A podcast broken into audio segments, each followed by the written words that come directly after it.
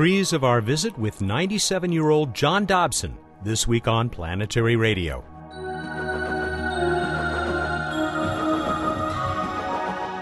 Welcome to the travel show that takes you to the final frontier.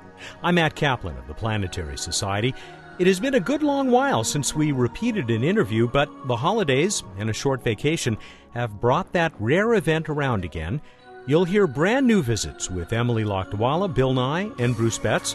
But we've also brought back one of our most popular guests from all of 2012. If you missed John Dobson last September, you're in for a very special treat. Of course, you lovers of the night sky know who John is. He invented the elegantly simple Dobson telescope that put the universe within almost everyone's reach. But there's much more to his delightful story. First, though, we'll hear from the equally delightful Planetary Society senior editor, Emily Lakdawalla. Emily, it's my first chance to uh, wish you a Happy New Year. Thanks, you too, Matt. Uh, we did do that little review last time we spoke of uh, things coming up that you're looking forward to in 2013. But it uh, turns out that now you have much more information about this mission to Mars, the first ever from India. That's right. And uh, the information was presented at a large science conference, actually the 100th annual of these Indian science conferences in, in Calcutta this week. They've selected five instruments for their payload. It's kind of a, a broad payload, really. There's a color camera, there's a thermal imaging spectrometer, much like Themis on Mars Odyssey. There's a methane sensor. There's a kind of energetic particle sort of thing. It's it's kind of like a, a one from every column kind of instrument. Um, the spacecraft's going to be in an orbit that is highly elliptical, even more elliptical than Mars Express's. You know, it's not exactly the mission that one would have designed to do a first survey of Mars, but I think it's it, it's a good practice mission for the Indians, which I think is really what this mission is all about. It's really more about the engineering goals of launching a mission onto a Mars transfer trajectory, getting it there, and operating it in Mars orbit. More that than it is about the science. Is there any overlap with these instruments with uh, the uh, the U.S. mission that's going to also launch this year, MAVEN? Well, they state their science goal as being to study Mars's upper atmosphere, which is basically the overarching science goal of MAVEN. And there is one instrument that's rather common between the two. But I think that MAVEN is, is definitely a much more specialized package, very narrowly focused on this question of the upper atmosphere and the gas loss to space. Whereas the, the uh, Indian Mars mission is, it's quite a bit broader, uh, but they will be able to provide valuable data from a different orbit bearing on the same questions. So, five instruments. Are these all uh, homegrown? They are. Unlike Chandrayaan, which was their moon orbiter, um, the, all of the instruments for this mission are going to be made in India. And that's actually a major point of this mission. They're making a very big deal about this being an entirely indigenous mission. That's the word that they use. From the launch vehicle, they're using their giant PSLV launch vehicle that's usually used to, to launch um, satellites into Earth orbit, obviously. They haven't used it very much for space trajectories. That launcher isn't actually capable of firing a spacecraft direct to Mars. So the spacecraft will launch in October and actually spend a month in Earth orbit, slowly boosting its orbit up and up to a more and more elliptical one until it can finally break away from Earth's gravity and, and get on its way to Mars. And so the spacecraft's being built in India. It's got a lot of heritage from Chandrayaan, and um, all the instruments are being built in India. It's a completely homegrown mission. We will wish them the best of luck. There's uh, plenty of room uh, circling uh, the red planet. There sure is. Thanks so much, Emily. Talk to you next week. See you then, Matt. She is the senior editor for the Planetary Society and our planetary evangelist, and a contributing editor to Sky and Telescope magazine. You can catch her all the time, of course, at planetary.org and in our uh, Google Plus uh, Hangouts uh, that uh, she alternates uh, hosting those with Casey Dreyer. Up next is the CEO of the Planetary Society, Bill Nye the Science Guy. Bill, I, am so glad that you and so many others have not yet uh, tumbled over the fiscal cliff. Yes, it would have been catastrophic. And speaking of catastrophic, the fight about planetary science funding is still ahead, even though we avoided going over this cliff. Uh, even if you don't live in the U.S., I, I imagine you heard about the financial situation in the United States where funding for everything was going to be cut off per this big threat that the U.S. Congress set up for itself, and everybody they reached a deal at the last minute. At least they put it off for a couple of months, most of it. Thing, but I say this all the time. People are complaining that it's no way to run a government and so maybe it is. That's why you have deadlines, Matt. Yeah. So you can meet them. Deadlines are magic. Well, they they certainly motivate people. And speaking of which, Now we've got to do our best to ensure that uh, funding for these extraordinary missions continues. We need a little over $300 million US every year for the next five years. And it's, it's a thing that people have a tendency to cut. And I stand by this all the time, Matt. Science is the best investment that you can make. This is the best thing that society can do for itself is spend money on basic research, science, and especially space exploration because it just stimulates the economy in subtle, wonderful ways. We have this, you and I are talking by computer audio. We would not have the internet without space exploration. Well, here, here. I couldn't agree more. Well, I know, but Matt, wait, wait, there's more. So this week, the Planetary Society did a hangout. We had Jim Bell, the one of the uh, co-investigators on the Curiosity rover. In full disclosure, he's our president of the Planetary Society. He was on and talked to several hundred people who tuned in for a little over an hour. Emily Lakdawalla, uh, Casey Dreyer, and I. And then coming up, Matt, and I think you're deeply involved in this, we're going to expand our internet presence and have anybody who wants to, right? Tune in to listen to the experts running our projects. I sure hope so. That's one of the things we hope to do with our uh, YouTube live capabilities. And uh, we'll be telling people more about that very soon. It's exciting. It is. We have to fight the good fight until the fiscal 14, 2014. 2014, Matt. Time flies. I got to fly. Bill Nye, the planetary guy. Just like the budget, he is the CEO of the Planetary Society, and he'll join us again here next week.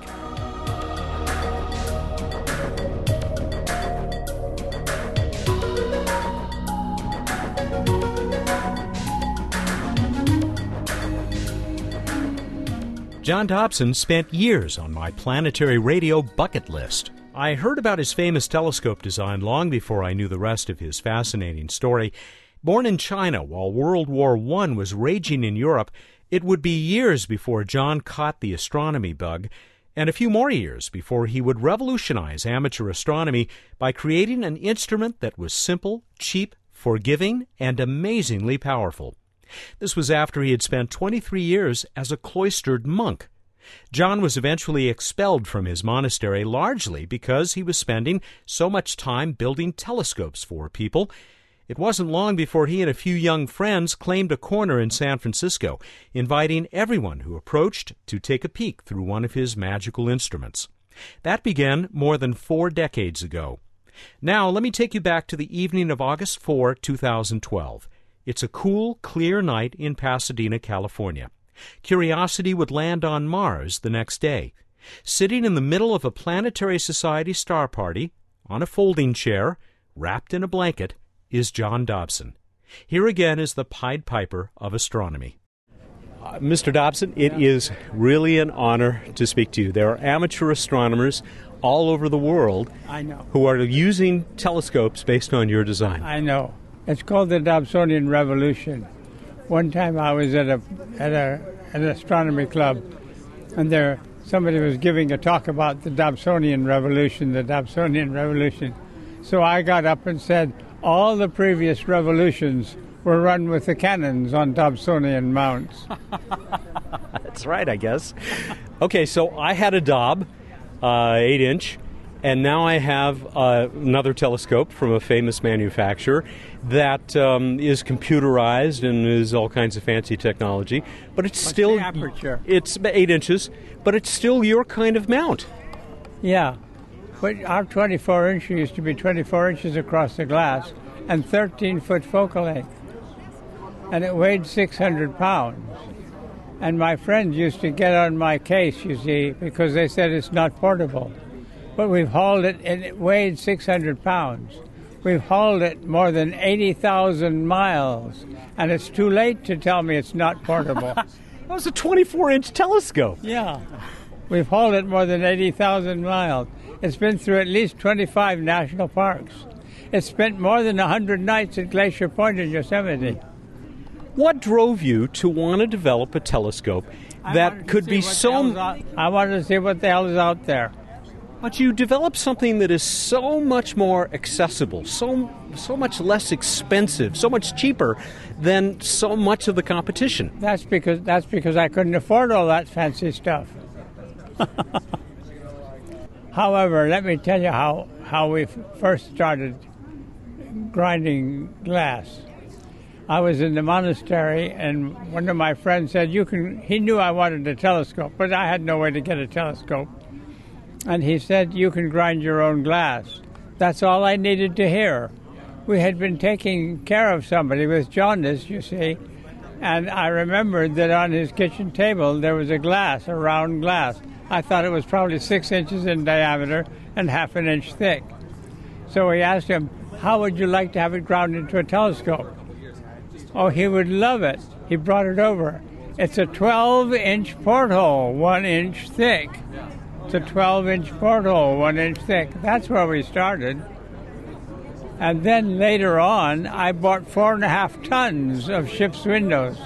I bought four and a half tons of ship's windows. And we made a lot of telescopes out of those things. Talk about what your experiences in San Francisco, that place where people knew they could find you. All right, let me tell you where we started. We started with a nine year old, a 17 year old, and me, a 53 year old. And so one of those, the 17 year old, says, What do we call ourselves? So he had several names. So when he said sidewalk astronomers, I said, Let's call ourselves the sidewalk astronomers. So we got the telescopes out on the sidewalk at Jackson and Broderick Streets in San Francisco. And pretty soon, and we were out there all the time when there was anything to see, any every clear night. So very soon, the news spread through the Bay Area. If you want to see, look through a telescope, go to Jackson and Broderick on any clear night. And then you see what happened was people from all over the world looked through those telescopes. And that's why it spread all over the world. Look what we see the the the amateur astronomers didn't have ca- telescopes. That's not what they were doing. They had cameras. And the camera weighs as much as a coffee can, and the tracking device weighs half as much as a Ford. okay? And when they saw us running around with big telescopes, they said, look what we could have been doing if we hadn't been taking these stupid pictures. Because your telescopes really were for people who just want to put their eye up to an eyepiece and, and see want to something. see it and never mind photographing it. Want to see it. So, how did you, what led you to develop these unique mounts that are so simple? Well, first, they're, so, they're too simple to be unique. Hmm. they're too simple to be unique. They move, they move around like a chair. anyway, they move like your eyes. They go around this way and they go up and down this way. But uh, if I had if I had had money, I might have thought of something complicated. But I didn't have any money. We made the 24 incher in three months for $300. And a lot of elbow grease. Well, quite a bit of elbow grease. The other person used to run a, a machine shop, and he knows how to do everything, you see. So he got a trailer, once we got the thing done, he got a trailer for it, and we hauled it more than 80,000 miles. But it says a 13, it says got a 13 foot focal length, then a 12 foot tube. Oh, I have to tell you a funny story. When we first set it up, he and I did not have a big enough vehicle to haul a 12 foot tube. So we wanted an 8 foot piece and a 4 foot piece of 30 inch tube.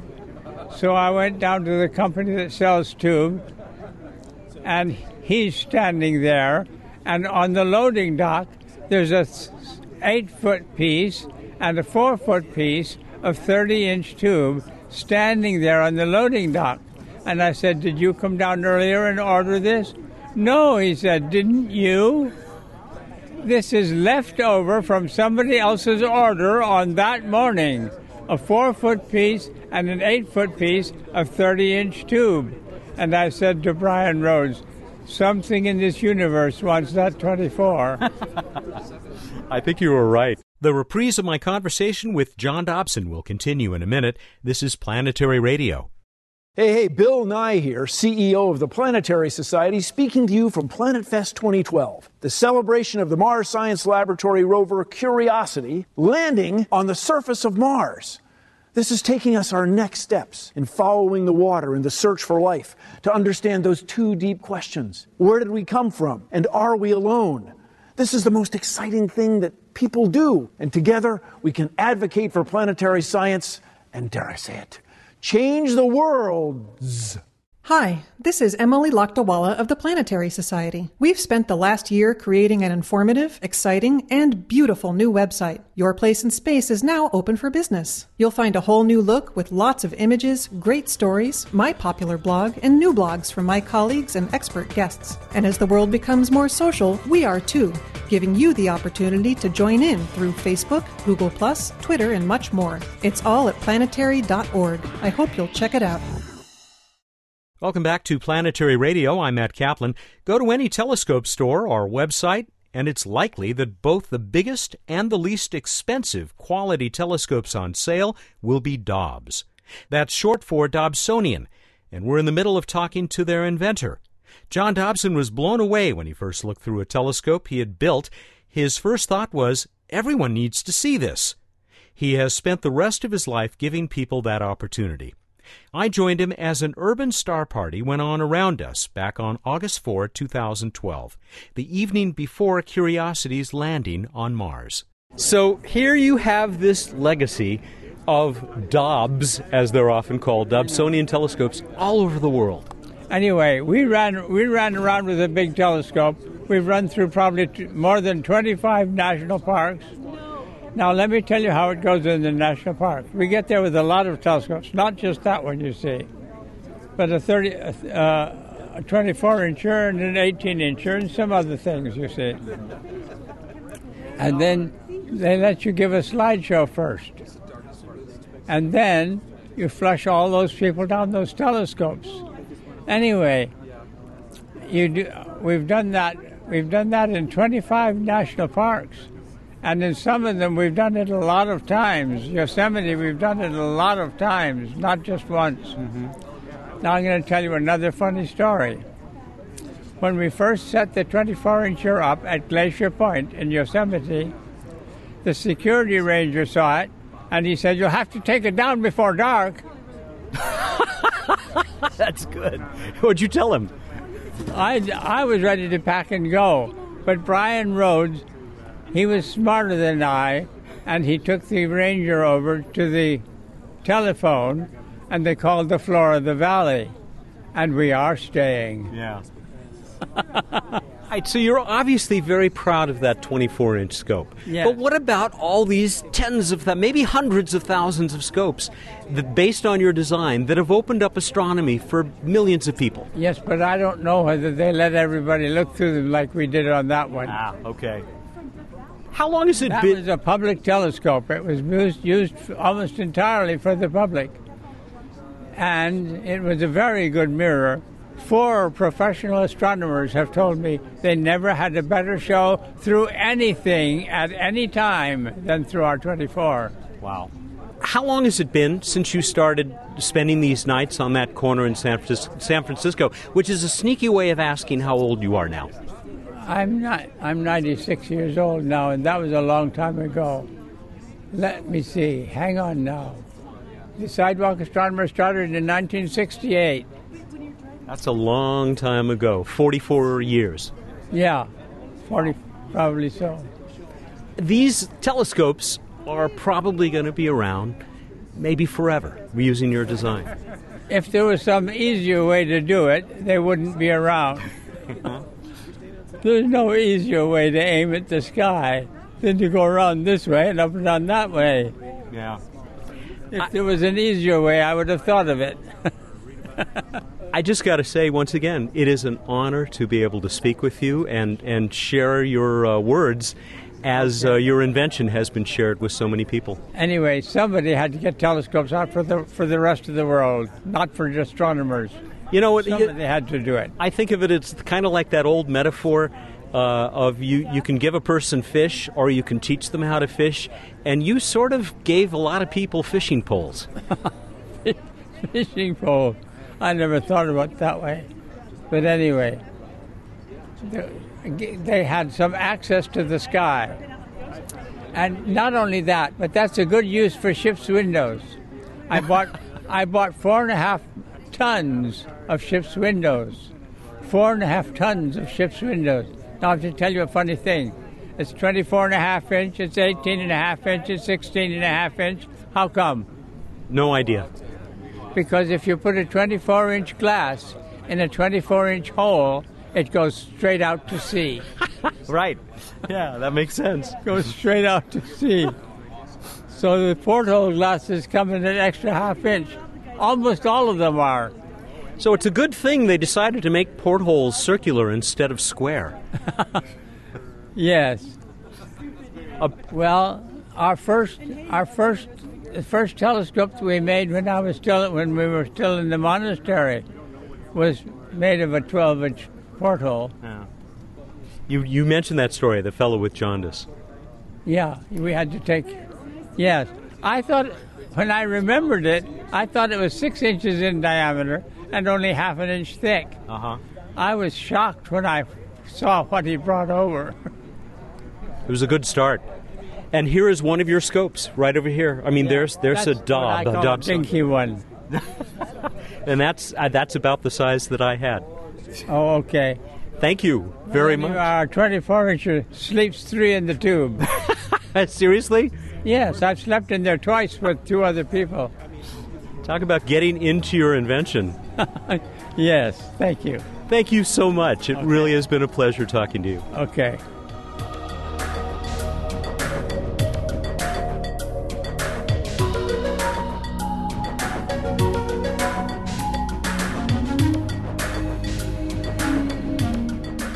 Happy New Year, Bruce. Happy New Year. Got back on the uh, Skype connection. He's the director of projects for the Planetary Society and uh, he's here to tell us what's up in the night sky. So uh, tell us, how does that brand new annualized uh, night sky look? Boy, that was dumb. Why it look it looks uh, annualized? It, it, no, I'll have to see if there's an annular solar eclipse. No, yeah. I, sorry, I, I, got nothing. I wasn't ready for you. Thanks for trying to save me. Go ahead. I tried. We'll just go straight into uh, Jupiter. Check out Jupiter in the night sky. I know I keep saying it, but it's so quite lovely over there in the east in the early evening, high up, uh, super bright. And if you look near it, you'll see a reddish star pretty near it. That's Aldebaran in Taurus.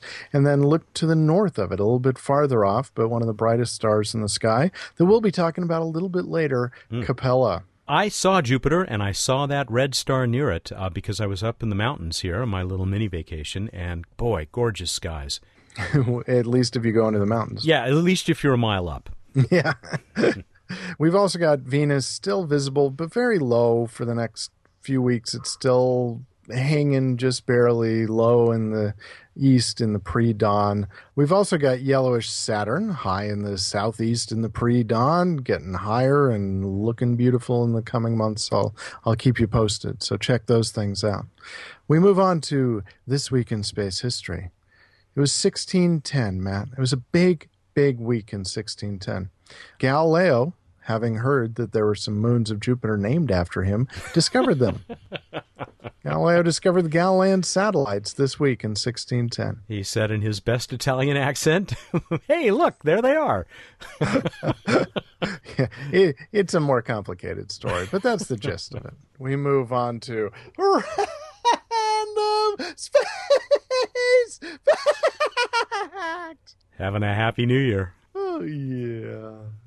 You know, Hubble's mirror and just generally astronomical mirrors, but we'll talk about Hubble's. Hubble's primary mirror is really smooth. Mm-hmm. How smooth is it? Oh, thank you.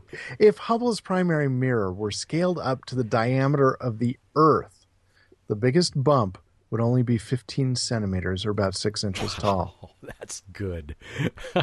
that's how smooth it is. That's smooth. smooth. Well, this is great. So we got the Hubble mirror. We've got Galileo, who's now no mirrors but worked with lenses, and uh, and John Dobson. It's all it's a theme show. It is a theme show, but I'm probably going to leave the theme pretty quickly as we move on to the trivia contest. And I asked you, speaking of Capella, How many stars make up the Capella system, what we call the naked eye star Capella? How many stars are actually hanging out in that, what our eyes see as one, one dot? How do we do? First of all, you have very much stuck with the theme because how would we know that there are actually four stars in what we see as the single star Capella? If with we didn't optics. Have, yeah, right, with with lenses, with them mirrors, those those smooth things. It was holiday light was the reaction uh, from listeners this time around, which of course improved the odds for those of you who did enter. And the odds were really good for Dave Scurlock, a first time winner out of Omaha, Nebraska, who said, yep, four stars. We left it to some other people to tell us that they're uh, four stars in two binary pairs. Can you tell yes. us more? In fact, uh, they're kind of paired up pairs. One binary pair is made up of very large, bright stars, and the other pair has two red dwarf stars. Hmm, okay. Well, we are going to send Dave one of those year in space wall calendars that we're uh, just about out of next week. The last one of those will get uh, awarded. A great new prize that we'll be talking about in a moment. But I have to tell you, Mark Wilson had a, a trivia question for you. How many stars are there in the Dagobah system? oh, wow. Give up? I, I thought there was only one. Yes, so and, I... and, and, yes, and his name is Yoda. Ah. uh, humorous you are. All right, now we're going off theme. Well, I suppose if you take the most a really really strained pun, you might be staying on the theme, but pretty much you can ignore that. Here's my uh, question: Go in a little different direction than we usually go. What song by what group starts with the lyrics? We had a lot of luck on Venus. We always had a ball on Mars. Wow. Go to planetary.org slash radio, find out how to enter. I am stumped. You have until the 14th, January 14, that'd be Monday at 2 p.m. Pacific time to get us this answer. I can't wait to find out. And we have this wonderful prize. And what is that, Matt? Well, since we're out of calendars, Bill Nye, the CEO of the Planetary Society, the science guy who we heard just minutes ago on this program, Bill Nye will put his voice, he will record a message for your answering machine. In other words, people call, Bill will tell them that you're out, and something else, no doubt, very humorous. So that is the prize. Uh, and um, we hope when do all... they need to when do they need to have that in by? Didn't I say? I think I did say the fourteenth. I'm really fuzzy, so okay. I, I, I'm just I'm sorry. I thought maybe someone else didn't hear it. Well, they might not have. And you are fuzzy. I'm sorry. Were you talking, man? anyway, that's say, a cool prize. Say goodnight, Bruce. All right, everybody, go out there, look up the night sky, and think about mini blueberry muffins. Thank you, and good night. Mmm, don't need a telescope to smell those. He's Bruce Betts, the director of projects for the Planetary Society. He's always cooking up something good for us uh, here on What's Up. Join us next week at the annual conference of the American Astronomical Society. Planetary Radio is produced by the Planetary Society in Pasadena, California, and is made possible by a grant from the Kenneth T. and Eileen L. Norris Foundation and by the far sighted members of the Planetary Society. Clear skies, John.